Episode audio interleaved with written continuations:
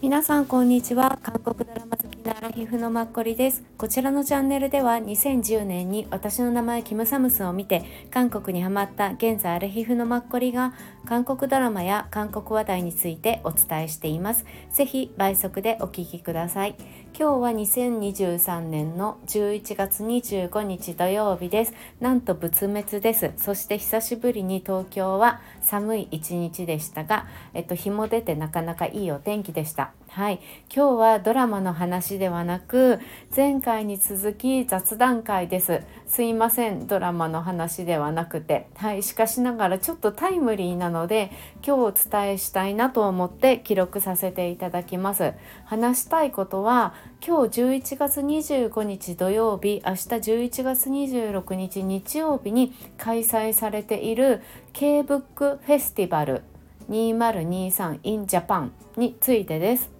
はい、なのでまあ興味がない方はスルーをしてください。えっと今日こちらオフラインとオンラインで開催されていて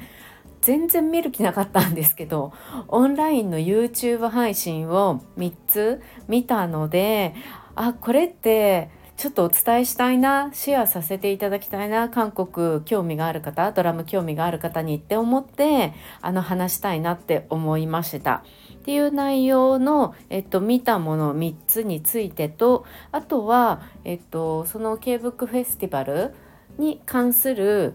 ことはいで自分がちょっとピックアップしてお伝えしたいと思うことをおしゃべりさせてください。あと簡単にもう最後雑談はいすぐのお伝えさせてください。はいではいきます。あの一応配信するページにもあの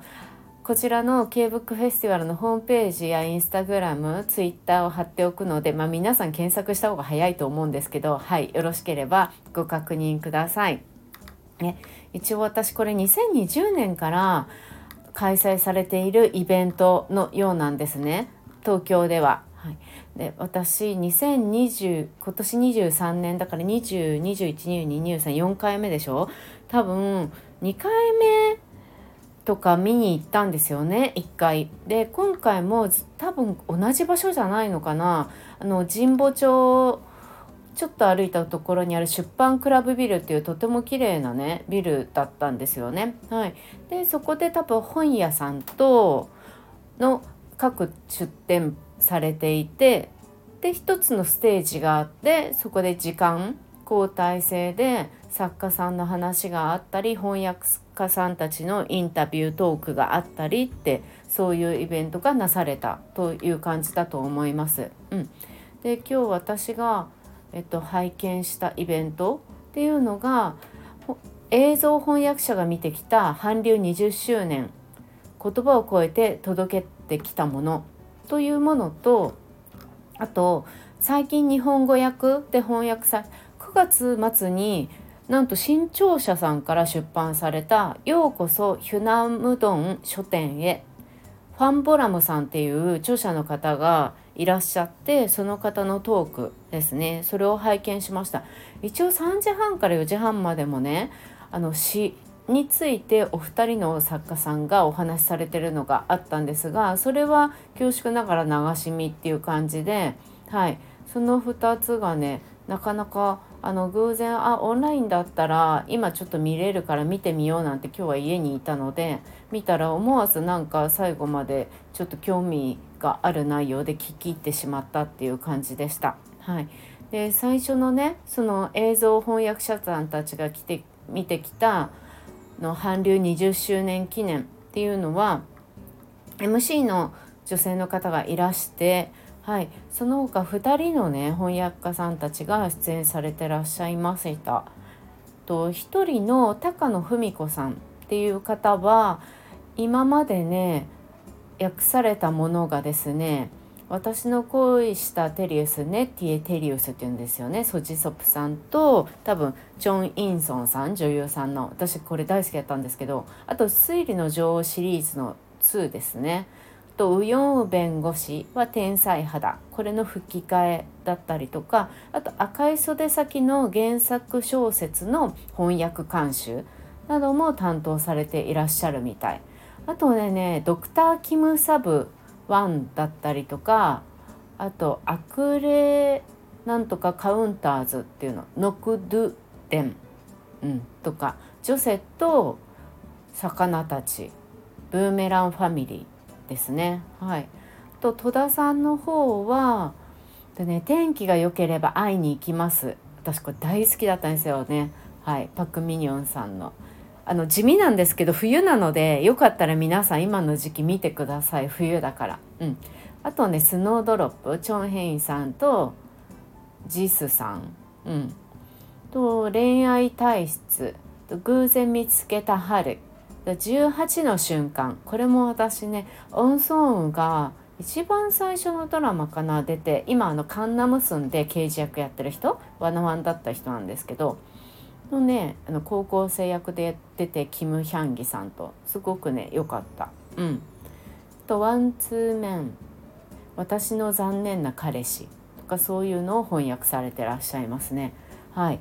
でこの方たち今現在はおそらくお二人とも IK ブリッジっていう新橋にある外語学院の映像翻訳講座でも講師としてちょっと携われていらっしゃるっていうみたいです。ねうん、話してくださったのがねあのいろいろ質問を MC の方が上手にされていてその内容がね面白かったんですよね興味本位。で4つぐらいあるんですけどまず1つ目がこうこのあの人気に韓流今ね20周年なんですけど韓流ブーム4回目ぐらいらしいんですよ「愛の不時着」っていうのが。多分それが一番最後っぽくって、うん、でその頃になるともう「ちんちゃ」っていうのと「テバク」っていう「え本当に?」とか「すごいね」ってそれってすごくないみたいな。そういうセリフを韓国のドラマで当たり前に見るようになったって言ってました。今にとっちゃえば当たり前なんですけど昔のドラマではそんなちんちゃちんちゃみたいなそういう言葉とか定番みたいな今時の言葉ですよねトレンド的な。そういうものがドラマに出てくるっていうのはおそらくなかった。昔は本当にだから真面目にドラマを作られてたんでしょうね。今のトレンディーみたいな感じじゃなくってうん、でそこでまたちょっと遡るのがどうしても韓国って多分私アラフィフ世代が小学生の頃私が小学生の頃にやっと普通の人たちが海外旅行に行けるようになったとかだと思うんですよ。あの貧富とかではなくって多分あのパスポートを持って海外に行くこともできないような多分まだ国の統制だったんだと思うんですよね。だか1989年とかそのくらいから急激にやっぱ文化革命があって変わってったんだと思うんですよね。うん、昔ね青春時代だっけなんだっけ？あ5月の青春だっけ？私。あのイ・ドヒョンさんが出てるドラマを見てそうそれでねなんとなくあれも革命運動の時のドラマだったんでなんとなく調べていてあそうだったんだってその衝撃が大きくてだから IMF 危機になったりとか急激な多分成長を本当に遂げ,、うん、遂げてきたんですよね。なのでこの20年で文化が思いっきりなんか普通の56倍の速度で開花してだから急激にその言葉とかいろんなところでずっとその一つの仕事特にメディアなんてね関わってると思いっきり変化があったんだろうなっていうのをこのお二人の話を聞いててねすごい実感しました。うん、であとこの「ちんちゃ」っていうのをやっぱ日本語では「本当？本当に?」っていう役をつけれるようになった、うん、それが本当にねびっくりしたっておっしゃってましたね。あと少女時代が、まあ、日本であのちんちゃっていうままあ、あの歌詞のある歌をそのまま歌うちんちゃっていうそのままでね何か違う言葉に日本語に訳すんじゃなくてもうそれを見ていてやっぱに変わったんだなっていうのを思ったってお二人ともすごい多分私よりもお若いんだと思うんですよね。その二人がおっしゃってるからいやそうなんだろうなっていうのをなんとなくね私123年ぐらいですけど韓国ドラマを見始めて、うん、でもなんか一緒に見ながら今のものを見ながら一緒に来てるから多分そこまでそういう言葉の何とかに感じなかったんでしょうね。あと韓国の普通に接してきてるから、うん、でもストーリーとかあの外観的なもの作られる設定とか、まあ、洋服とか、うん、ああいうものに関しては今だって花より団子とか思い出したらもう今の方がまあああいう大きいお家とかは相変わらず変わらないけれどもいろんなところでやっぱりベタさを感じますよね昔のものっていうのは。だからそれはすごく感じるけどこういう言葉遣いではあんまりそこまで気づかなかったからプロの方はねそうなんだなって思って。そうあとそこで言われてたのがプロその2人は韓国ドラマ好きです。韓国ドラマのすごくファンですっていう人とお話をしても共感できることところがお互いにないからすごく申し訳ないっていうのをおっしゃっていて お二人の視点は今お話ししたようなそういう細かいところにすごく気づいてもちろんお仕事だからね。あれなんですけどやっぱ韓国ドラマ好きな人すごくやっぱ愛の不時着大好きですみたいな人とかはそういう感動とかその感情的な移入ですよね大きいのが。うん。だからやっぱり彼女たちの気になる視点とはやっぱまた違う、うん、っていうところでそうそういうことが多々ありますっておっしゃっていてそれはなんか私もわかるなって思って。っていうのは私あんまりラブストーリーってそんなにまあ、って全然いいんだけどそれを目的に見るっていうことが私はあんまりなかったりするので、うん、だから多分ラブストーリーが好きですごいカンドラ見たいみたいな方とはあんまりそんなねまあ私もあれまあいないっていうのもあるんですけど話すこともないかなと思ってだからなんとなくちょっとだけ違う側面から分かるなっていうのを感じました。はい、あとねあの変な日本まあ無理やり日本語に変えなくても良くなった単語っていうのがありますって言ってました。まず例えばサムギョプサル。サムギョプサルってそのまま書いて通じるようになったって。うん。すごくよくわかりますよね。昔は豚の三枚肉って書いてたって。あとヤンニョムチキンのヤンニョムもやっぱ甘辛ソースとか甘辛タレって書いてたっていう。やっぱそのトッポギとかももうなんか説明のしようがないですよね。でも今現在もうトッポギって書けばいいからもうその辺のねあと多分日本って真面目だからそのさ相手の文化を下手な言葉に置き換えることはできないみたいなねいろんな意味で。うん、だから多分一生懸命それをいかに少ない文字で訳そうかみたいなでもすごい日本語の文字にすると長くなるからそれがまた大変だと思うんですよねそういう時があったって。で次に3つ目はあと「おっぱ」とか「鬼」とかを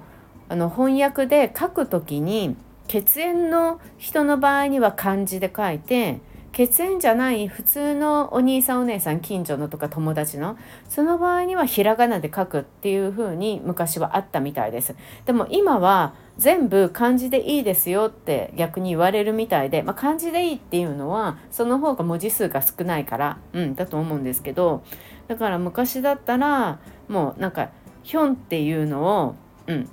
兄貴って訳してたとかヒョンってカタカナで書いてた。かそういうのも兄貴とか兄でいいよっていう風になったって、うん、おっしゃってました。あとやっぱ翻訳家さんのこのねお仕事に関しては作品数がもう本当に増えたから納期がすごく早まったっておっしゃってましたあ昔だったらもう一回最後にこれをチェックしようっていうのがあったけれどもそのチェックができなくなったっていう、うん、だからどんどん仕事に対する昔は完璧にやろうと思ってあれしてたものもその完璧さの度合いがあれですよね時代とともに変わってきますよね。いつまでもそんなぎゅうぎゅう縛りの完璧っていうのは、うん、もちろん誰も求めてないし、うん、だからご本人たちの中で自分の中でこれだったら大丈夫っていう仕事のやり方がどんどん時代とともに変わるんだろうなっていうのも拝見しててね拝聴してて感じました。うん、で最後に、まあ、こういう翻訳家さんたちになりたいって思う人たちに対してどういうことをねやるといいんですかねみたいな質問では、まあ、日本語力を磨くといいと思いますっておっしゃってました。うんあの一人の方とかは結構作文日本語の作文とか普通に子どもの頃から結構好きだったって得意だったっておっしゃられていてだから自分でもしそういう日本国語力とか自分に乏しいあと本をあんまり読まないとかあるんであればやっぱり本を読んだりとか日本語力を磨くといいんじゃないですかねっていうのをおっしゃってましたね。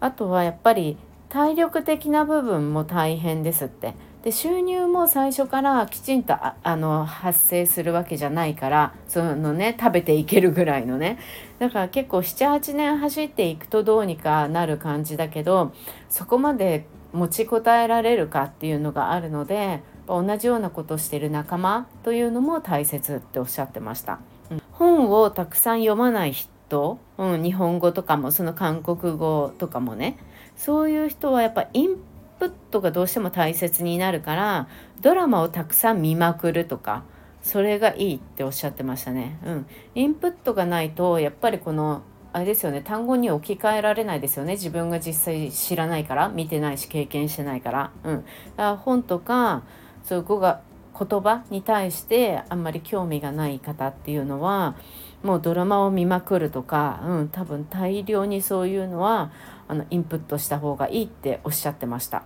うん、そのねお二人の話がすごく私興味津々で本当になんかね1時間のうん、どあれインタビューだったんですけどもちろんあの YouTube で残っているので、はい、それも貼っとくので皆さんもし興味がある方お二人、はい、あのぜひね拝聴されてみてください。で次が次も全然見るつもりなかったんだけどまたこれが見ちゃったんですけどね。そのあの「ようこそヒョナムドン書店へ」っていう韓国の小説を書かれた方。ファンボールムさんです。うん、おそうせよってヒョナムドンソジョニンニダっていうのなんですけどこれがね2021年の「電子書籍出版プロジェクトの当選作20作に選ばれたんですって。もう電子書籍の刊行と同時に300万人ぐらいのプラットフォームでトップ10入りするとかもう韓国ではすごい何十万部だっけ？25万部ぐらい超えっていう感じで本当に珍しい、うん、あのあのヒット作っていうことだったみたいですよ。うん、でこのたあの小説なんですけど、まあ、ソウルのヒョナムドンという平凡な住宅街にオープンした小さなブックカフェを舞台に店主四樹と常連客たちとの交流を描く長編小説です。うん、で作家さん的には「かもめ食堂」や「リトルフォレスト」のような雰囲気の本を書きたかったっていうことみたいです。うん、であのこの方のなぜこういうねタイトルにしたのかとかなぜこう、うん、っていうことに関してはまたインタビューでこの時1時間話されてらっしゃったんで是非 YouTube 見ていただければなと思うんですが多分これがねすごく韓国で売れたじゃないですか。で去年ぐらいから日本でもこの韓国小説文学すごく翻訳が一気に増えましたよね。で想定とかもすごく可愛かったりしてだから多分私その2021年ぐらいに今回のブックフェスティバルに行った時にはほとんどあんまり日本の大手の出版社ってまだあんまりなかったと思うんです。韓国の本をメインで出版しているところとかなので在日の方がね本屋さんのマスターだったりとかしてで拝見する感じだったんですね。でももう今回はあの K ブックフェスティバルのホームページとかいろいろ見ていただくと分かると思うんですけどもポプラ社とかさ PHP とかちくま書房、うん、あと普通にあの集英社とかな花さんとかね韓国系の白水社とかも出てますけどまあ小学館とか岩波、うん、ですね。もう大体そういうところが、うん、出店しているぐらいどんどん盛り上がってきていてこのあの今お伝えしていた「あのようこそこれフヨナムドン書店へこれに関しても集英社が出版しているので集英社が特別サイトまで作ってるんですよ。それもすごいですよね。でこの低層のねカバーイラストも本当可愛くってこれ韓国のそのままなのかな？あそうですね。韓国のそのままなんですけど暖かい感じなのね。だから今の夜の冬とかあごめんなさい。冬の夜とか秋の夜っていう雰囲気の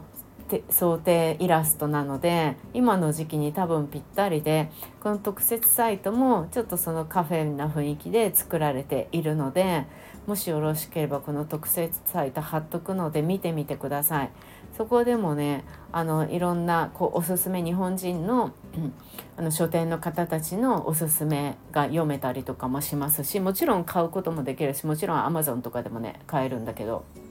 そうそう。あと作家さんの一応インスタも貼っておきます。あとプラスあのもちろん日本でね皆さん購入されると思うんですけど韓国のキョンボ文庫っていう私は韓国ソウルに行くといつも夜私にとって一番大きいなって思う本屋さんなんですがそこの本屋さんもワールドワイドで販売しているんですね。で私は1年に1回ぐらいなんとなく買ったりするんです。であの普通に日本のクレジットカードで決済できて今の送料は分かんないけど6,000円分本を買ってその時の送料が1,000円ぐらいだったりとかしたんでもし韓国語のものが欲しいっていう方はよかったらあの貼っておくので、はい、ご覧ください。私が貼っておく一応あのページはこのファン・ボルン作家の作品集のページにしておきます。うん、なんかちょうどねこの小説の後かななんかあの新しい本を書かれているのかな、うん、ようなのではい。単寸。うん。そうですね。そなのでもしよろしければ。はい、見てみてください。結構ね1週間もしない。3日4日で届いたかな。うん。すごくあのスムーズなので。で韓国語じゃなかった気がする。日本語とかとりあえずあのアカウント作るのも全然簡単だったし。はい。なのでちょっとトライしてみようって思う方は。でキョンボ文庫他に雑貨とかも売ってるんですよね。うん。なので私雑貨は買わなかったんですよ。欲しいものがなかったから。でももし何かねカードとかもあるしいろいろあってだからそういうの欲しい方にはとてもはいおすすめなサイトです。うん。でこのそう作家さんのねその1時間お話しされてねあの翻訳家さんあごめんなさい。通訳さんも隣に座られてらっしゃったんですけど MC が多分集英社のこれの担当編集者さんなのかな、うん、っていう感じのね多分30代ぐらいの方なのかなっていう感じでしたね。やっぱそういう普通のね日本の出版社の方がこう MC をやってくれるなんてなんか本当に画期的というか私はまあ去年行かなかったんですけどもうすごい元年との本当に運命の差を感じてこのフェスティバルの。まあ何でも続けることっていうのもすごいしきっとこれをねやろうって言ってんのあのチェッコリさんってありますよね。神保町に韓国語の本屋さんとして結構いろいろイベントをやったりオンラインでいろいろね読んだりとか多分在日のねちょっとあの店主さんが在日じゃないのかな韓国からいらした方なのかな営まれてるかと思うんですけどいろんな試みをねされていらっしゃったりあと多分翻訳家さんになるちょっとあの語学院じゃないのでここは本屋さんだからそういう感じでなんか教室もやってるんじゃないかな。うん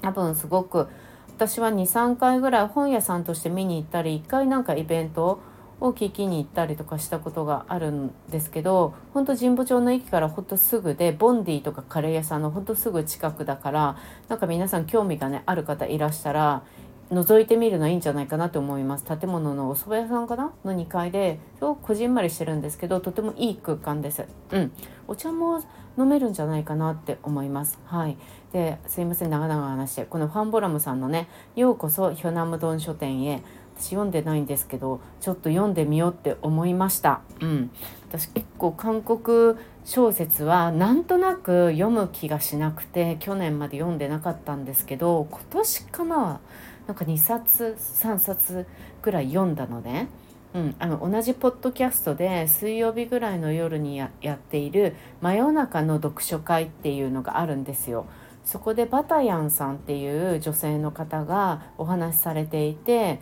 それはね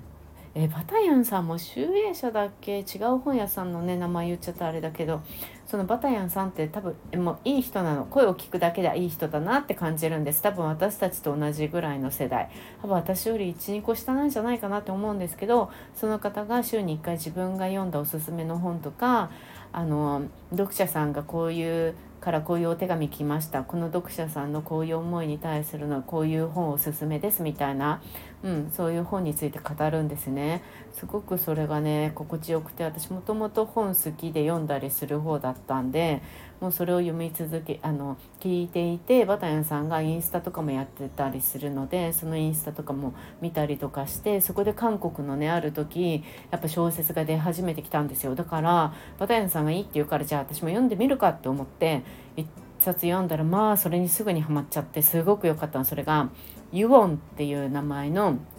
小説なんですけどあのすごくね想定も日本人のあの20代かな30代ぐらいかな方が女性のね綺麗な方が女の子女子高生が主演なのでその女子高生のあのイラストというかまあ水彩画かなを描かれていてその想定でねそれも目を引いたしすごく良かったんですよね。でもいかにもああ韓国あるあるって感じ韓国ドラマあるあるおじさんとかが出てきて何とも言えない気持ちになるんだけどでもそれがまたさ韓国ドラマいっぱい見ている側としては分かる分かるみたいないやあもうなんかね同じような気持ちは味わったんですよドラマを見たのと。だからやっぱり韓国小説も面白いんだなってその時に思いました。うんそうですね。文章から読むっていうのもなかなかすごくねお風呂に入りながら一日リラックスとかしながら読むっていうのもいいと思うしもちろん私82年生まれキム・ジヨンは向こうで映画とこっちで、まあ、小説も読んだりもしたんですけどそう。うん、ユオンもねすごい良かった。皆さんもし興味がある方ユオンの小説、はい、読んでみてください。うん、ユオンっていう名前の女子高生を主役にしたものです。うん。そうですね。すいません。長々話しすぎました。うん。そう。なので今後もまたちょっと今回こちらのちょっとヒョナムドン書店へを読んでみようって思ったりします。メルカリにあったらね一番いいなってずうずうしいけど思いつつ。はい。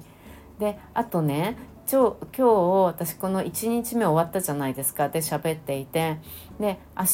1日あるんですけど明日もやっぱり同じようにステージがあるんですで11時からまあいろんな12344つぐらいね対談とかがあったりする。で午後2時15分から3時までのこれがねあの「ハングゲーソワソヨ」って韓国から来ました、うん、っていうのでえっ、ー、とお二人ですねお話をされるんです、うん、そのね一人の方がチョン・ウネさんっていう方なんですよ。うん、あれ？ってこの顔を見た時に私よかった気づいて、うん、なんかうねさんの法要っていう本を出されたみたいなんですけど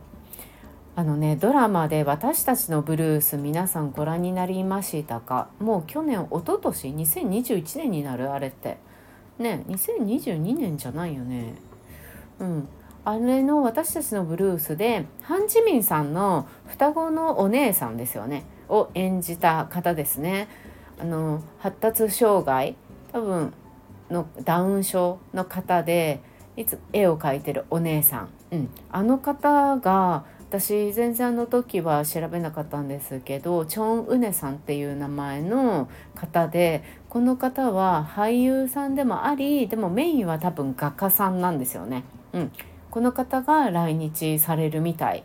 私明日ちょっと用事があるからこの時間にはね行くことができなさそうなんだけどでもそれ終わってからちょっと5時6時までかなこの会場自体は空いてるのでちょっと頑張っていこうっていうのをすごく思ってます。はいね、もうぜひちょっと拝見したかったもしくは YouTube で、ね、生配信されるのでまあね生でご覧になってもあれですし私はちょっと後から、うん、YouTube 見ようって思ってます。うんあともう一人絵本作家さんもいらっしゃるみたいです。うん、で一応このみんなあの一応うねさんの法要とかこのうねさん自体があのご自身で YouTube をされてらっしゃるんですね。なのでそれも貼っといたりします。はい。なのでもし興味がある方よろしければご覧になってください。とても素敵なね絵を描かれて、うん、いらっしゃいますね。はい。でそのこれでねなんかキム・ウビンさんとかハン・ジミンさんとか「うん、君の顔うねさん」うん、とかの YouTube 番組を見ると2人がすごくね彼女を応援したりしてるのがよくわかります、うん、去年なんかね映画の公開があったんですってこのうねさんの,、うん、あの「あなたの顔」っていうののね。それにもハン・ジミンさんが突然応援に来たりとか、うん、やっぱりねあったみたいですよ。はい、であとお伝えしたいのがそうあのさっきちょっとお伝えしてた本屋さんがいろいろ出るようになったってでその一つで早川書房さん、うん、で最近なんかねよく早川書房さんって名前を聞くなって私は多分見てるものでもいくつかあるんですよね自分が読んでるもの。でそう直近のねあこれ私年末年始また見ようって思った本があってまたっていうのはですね、まあ、日本人の作家さんなんですけどあのなんだっけ「同志少女は敵を撃て」ってご存知ですか？皆さん。多分これ2000これも21年ぐらいかな大坂東馬さんっていう方のなんと初なんていうの初作品なんですよ。自分が初めて書いた本なのにアガサ・クリスティ賞とかも取って多分本屋大賞も取ったんだよね。初めての本ですごくない？私しかもね500ページぐらい超分厚かったの。でロシアかどっかの女の子4人を描いていて普通の女の子たちだったのに生きていくために兵士になったのね。うん、その一人の女の子がまあ主役なんですけど、うん、そのねストーリーがすごくだっていや小説家さんってほんとすごいですよねもう妄想とかさ空想とかさ想像力がある人とかっていや本当頭いいよなって思うんですけどしかもだってこのさ大阪東馬さんなんて当然私よりも多分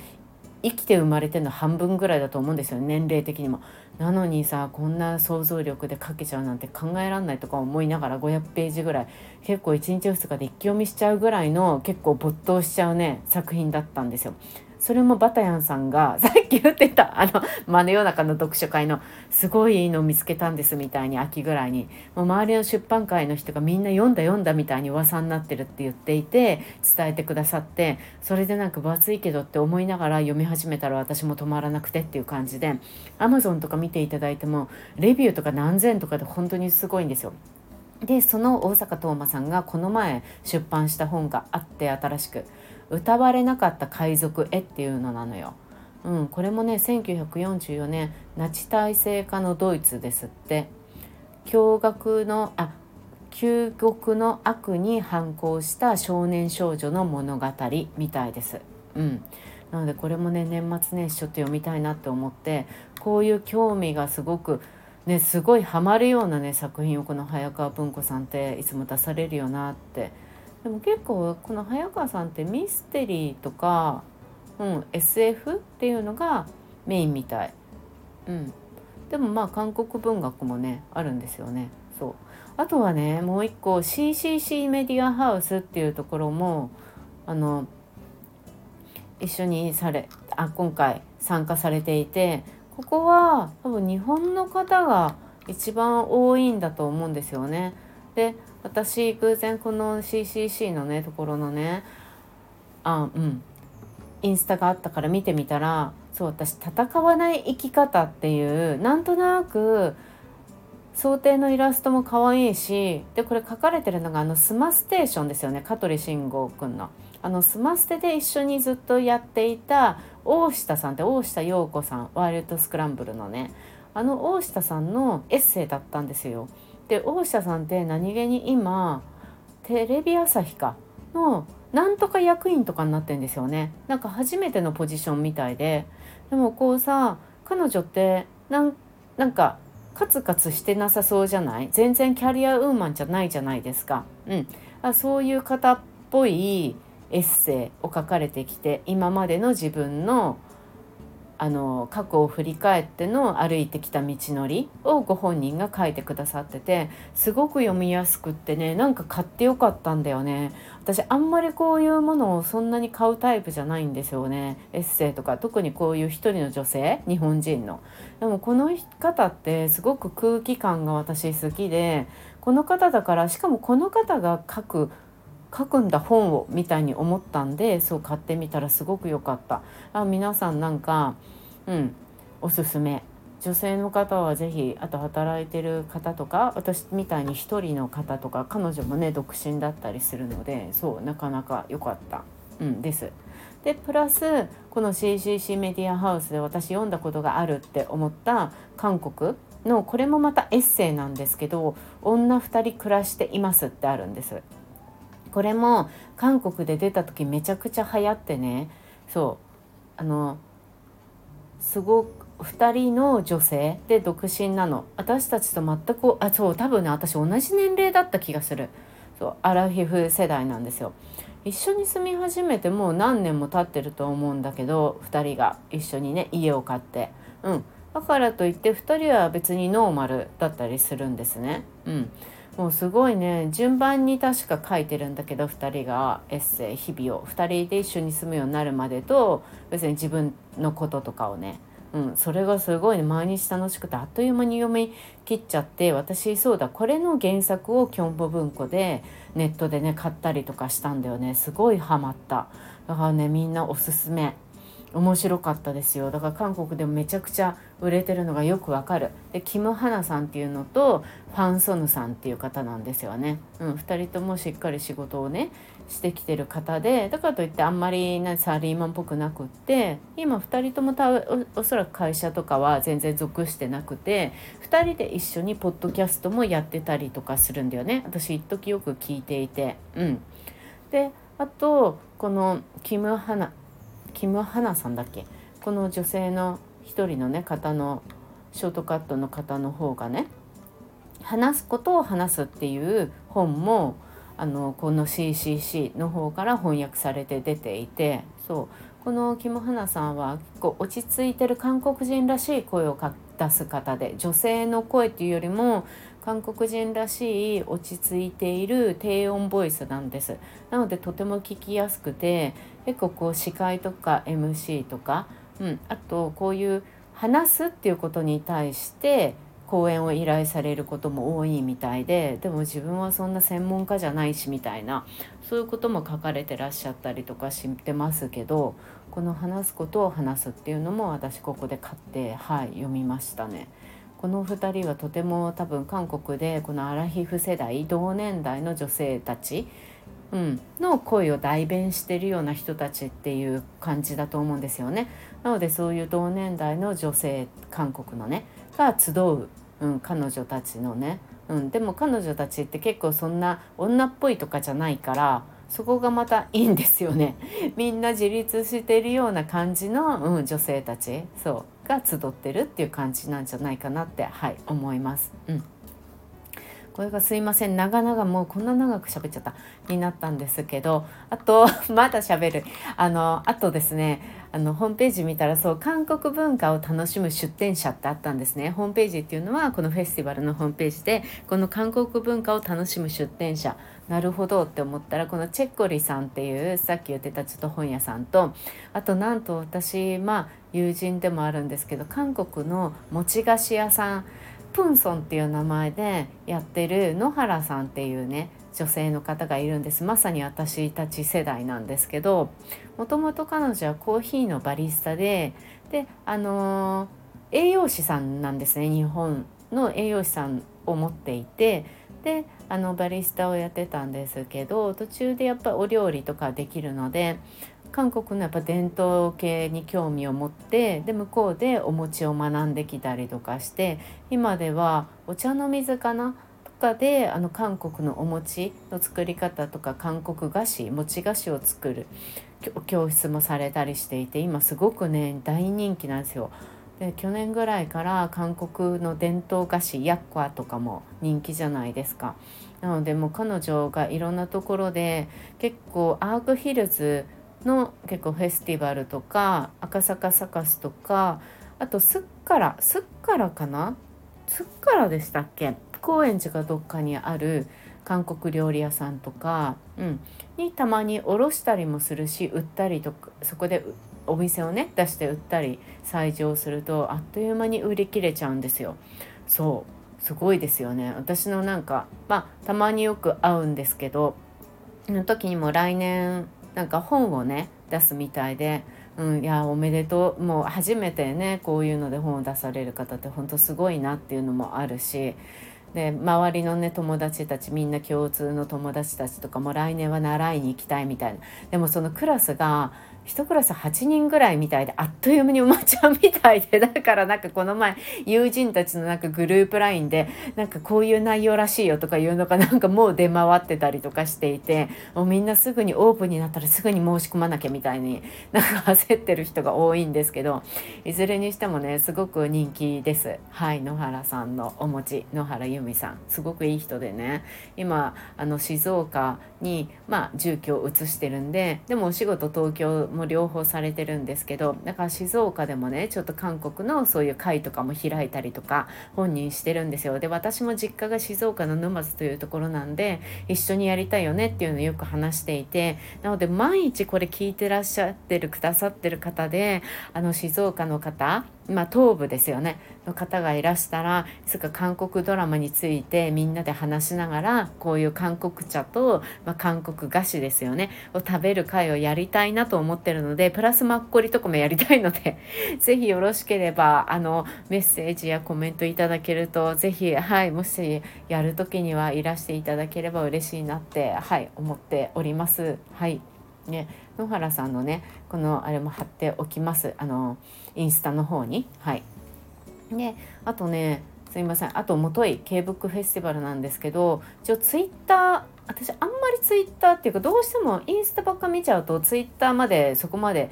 毎日見ることができない。でもツイッターの方がねなんか今回の K ブックフェスティバルこうやってみんな写真を載せてたりするのですごくね見やすいんですよ。どういうお店が出てるとかあと雑貨屋さんもちょっと出てたりとかするみたいでえまあシールとかね。うん。あと昔からあるなんか韓国のこう反っていう恨みとかいうについてのなんか韓国語文法から文学そして韓国の恨みについてなど言葉や文化に注目する駿河台出版社さんのブースとかもあるみたいなので毎日ね明日、うん、日曜日26日日曜日こちらの K ブックフェスティバルとか行かれる方私も行きますけどこのねちょっと見てみたいですよね。うん、とか思ったりそうですね結構ね見やすいやっぱりツイッターの方は。で最近そうバタヤンさんも言ってたんですよねこれ私ごめんなさい漢字がね私ほんと苦手で昔行ってた中高で漢字コンテストっていうのがあっていつもなんか最下位の方で全然読めないけどまあなんか見て分かればいいやぐらいで人生生きてきちゃったからなんか口で喋れないんですけど「あの破れる」っていう漢字に果実の「か」うん、っていうの2文字のタイトルの本があるんですよ。多分12ヶ月前じゃないかな日本語訳されて、うん、これがね岩波書店からみたいなんですけど、うん、すごいこれバタヤンさんもあっという間に読めたって言っててね。でもねそんなもちろん明るい雰囲気のあれじゃないんだよね。本じゃないんだけどでもすごいねいいんだと思う。で韓国でもすごくあの人気になったんだと思う。だからやっぱりちょっとそのうち私ちょっとお正月ぐらいとかメルカリとかで探してみようって思ってるんですよね。うん。そう。結構やっぱり見やすいから是非皆さん Twitter 私もいつも見ないけど貼っとくのでもしね気になる方見てみてくださいという感じです。うん、なんかいいですよね。韓国好きな人がさ伝える場があるっていうのはすごくなんか嬉しいですよね。私すごくうん、勝手に私はとても嬉しいなってはい思ってます。うん。そっかな。そうインスタの方がねあインスタよりもねツイッターの方が現実が見やすい。なんかインスタだとうん。なんかねちょっとワンクリックしないとどんな感じっていうのが見えないようなあの投稿が多いんですけどうん。そうそう。ツイッターの方がね見やすいかな。あと一応あのどんな感じだったっていうさっき言ってたあの YouTube 今日の放送のも貼っておくのでもしよろしければご覧ください。はい。すいません。すっごいね長々と喋りすぎました。そう。あとねごめんまた戻る。なんかその Twitter で私さっき Twitter 見てた時にそう。私よく本屋さんうちの近所、ま、なくなっちゃったんですね。何にもないから新宿ルミネの南口にある多分ルミネージかな？一番上にあるのがブックファーストでそこで買ったりするんですけどそこでねこの前結構やっぱりルミネだから女性が多いんですよね。かといって今はやっぱ話題の本っていうのをわーとかってすごく綺麗に飾られていて程よい大きさで旬のものが手に入るからあと時代が分かってありがたくて見るだけでもパーとか見たりするんですけどそこにあった私の最高の彼氏とその彼女とかいうね面白い関係だよねって すごい思ったんだけどそのタイトルを見た時これもやっぱり韓国の小説だったんですね。うん、それを日本語訳にしてたんだあ日本語翻訳になったものだったんだってこのツイッターを見て知りました。うん、そうこれもねなんか K ブックフェスティバルに出てるみたいだよ。あと「僕の狂ったフェミ彼女」とか、うん、なんかあの外観がね想定の絵がイラストが結構水彩画だと思うんですよね。でもこうペンペンキ書きっていうか濃い絵の具っていう感じになってるの。さっき言ってた大阪斗真さんみたいな感じの、うん、絵の質っていうの私すいませんなんかその絵の表現も全然言葉足らずでできなくてボキャブラリーが少ないんですけど、うん、爽やかな感じの水彩画っていうんじゃなくてベタっとしたはっきりした色使い。そうです、でもあの目のところ目元は全部ね隠れていてスマホとか帽子とかで、うん、体とかそう洋服とかそういうところだけがちゃんとあの表紙になってるっていう感じで一見やっぱりこういうのって目がいきますよね。いろんな本の表紙ってあるけれども私結構やっぱりこう絵の方が目が私の場合ですけどなんかいっちゃうんだよね。あと作家さんのさ顔とかが写真でねなんか本になってるものよりももちろんその人が書いたって分かると思うし中野智子さんみたいな人はね毎回そんな感じだからまあ分かりやすくてねあれが彼女は彼女自身が売りだからあれがすごい分かりやすくていいと思うんですけど他のこういう小説ってこういうイラストとかの方がね最近まあほとんどイラスト多いですよね。あと日本とかだとさこう人よりも空とか自然とかそういうのがこのね表紙に大きく書かれてる。でちょっとそこに人が乗ってる気がするけど韓国のこういうのって結構人が大きくボーンって乗りますよね。うん。そんな気がしなくもないです。はい。すいません。もう以上です。あ、もうすごいこんな長く喋っちゃって、どうでもいい内容ばっかりですいません。もしよろしければ皆さんね、行ってみてください。はい。あと全国でね、これオンラインで楽しめるから、それもあの地方にいらっしゃる方とか、違う国にいらっしゃる方とかもいいんじゃないかなって思いました。はい。はい、ここで終わりです。プラス思いっきり余談です。なんか私最近 K スタイルでこの前見たね記事が37キロになったパク・ミニョンさんっていうのでもちろんそれは称えられる感じのね表現だったの新しいなんかドラマの役をやるのに37キロになったみたいなんですけどもともと痩せてるからね一見して全然私には分かんなかったんだけどさっきインスタとかでもなんか出てきたんですけどすごいですよね。もともともそのぐらい痩せてそうだけどさらにきっとね誇張するっていうことは痩せたんだろうしまあすごいよねって。でパク・ニーヨンさんってほんとキャリアウーマンっていうか働き続けてますよね。この前ちょっとだけなんか休んで月水金関木道の時になんかルーモアが出てちょっと休んでなんか私パク・ミニョンさんなんだかんだ好きだからかわいそうだなって思ったけどまたね強い力で復活してきてよかったって思いました。次回作も私は楽しみに見ようと思います。はい。であと何か最近ディズニープラスなのかな？賞を取ってましたよね皆さん。ここ23日。うん。何かのねあの大賞っていうか演劇賞があったんでしょうね。なんかあのパク・ボヨンちゃんとかも賞を取ってて、うん、イ・ビョンホンさんと一緒にねな映ったりとかしてたしチョ・インソンさんとかもね賞を取ってて。映画だよね。チョ・インソンさんの場合はミルスっていうあの密輸ですね。あの映画だしパク・ボヤンちゃんも夏にやったなんかね映画っぽいのででも2人ともねでちょうどふ